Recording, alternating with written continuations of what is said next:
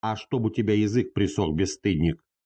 Этакими словами старуху обзываешь. Боря, я тебя на руках нянчила, а ты им позволяешь такое. Нечто можно.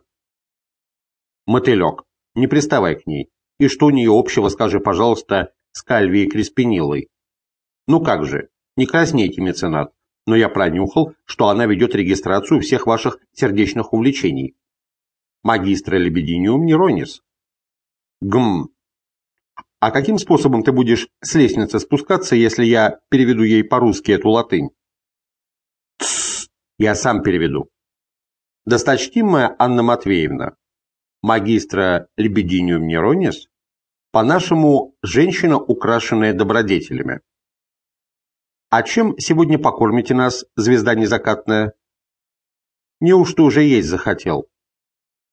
Дайте ему маринованного щенка по-китайски, посоветовал Кузя. Как ваше здоровье, Анна Матвеевна? А, и ты здесь. И уж с утра апельсин жрешь. Проворный.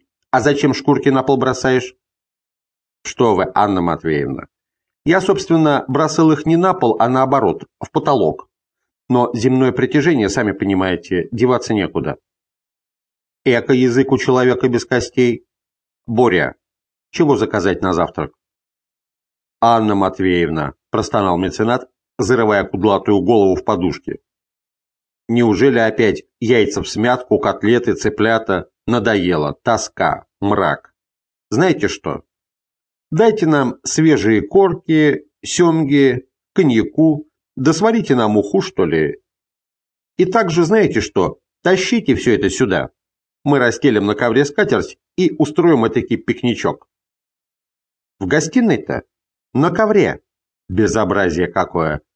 Анна Матвеевна, сказал мотылек, поднимаясь с ковра и приставляя палец к носу. Мы призваны в мир разрушать традиции и создавать новые пути.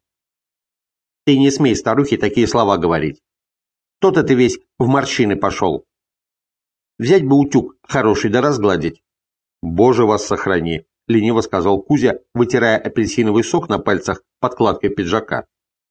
Его морщины нельзя разглаживать. Почему? С любопытством осведомился меценат, предвидя новую игру вялого кузиного ума. А как же? Знаете, кто такой мотылек? Это человек-мухоловка. В летний зной незаменимо. Гений по ловле мух. Сидит он, расправив морщины, и ждет. Мухи и рассядутся у него на лице. Вдруг трах! Сожмет сразу лицо. Мух двадцать в складках и застрянут.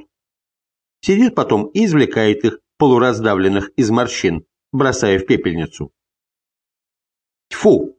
Негодующе плюнула старуха, скрываясь за дверью.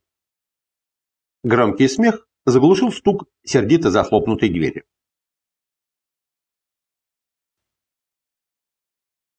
Глава вторая.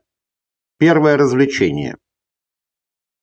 Не успел смех угаснуть, как послышался топот быстрых ног и, крутясь точно степной вихрь, влетел высокий, атлетического вида человек, широкая грудь которого и чудовищные мускулы плеч еле-еле покрывались поношенной узкой студенческой тужуркой.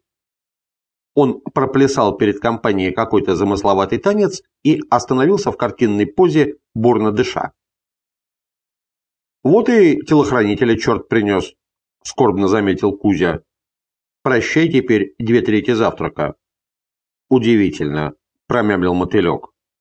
«У этого Новаковича физическая организация и моральные эмоции, как у черкасского быка. Но насчет свежей икры и мартелевского коньяку деликатнейшее чутье испанской ищейки. «Так-то вы меня принимаете ли за блюды?» – загремел Новакович схватывая своими страшными руками тщедушного Кузю и усаживая его на высокий книжный шкаф. «А я все стараюсь, ночей для вас не сплю».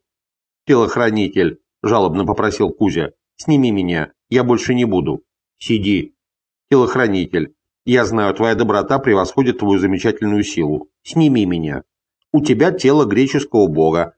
Новакович самодовольно усмехнулся, как перышко снял Кузю со шкафа, Тело греческого бога, добавил Кузя, прячась за кресло. А мозги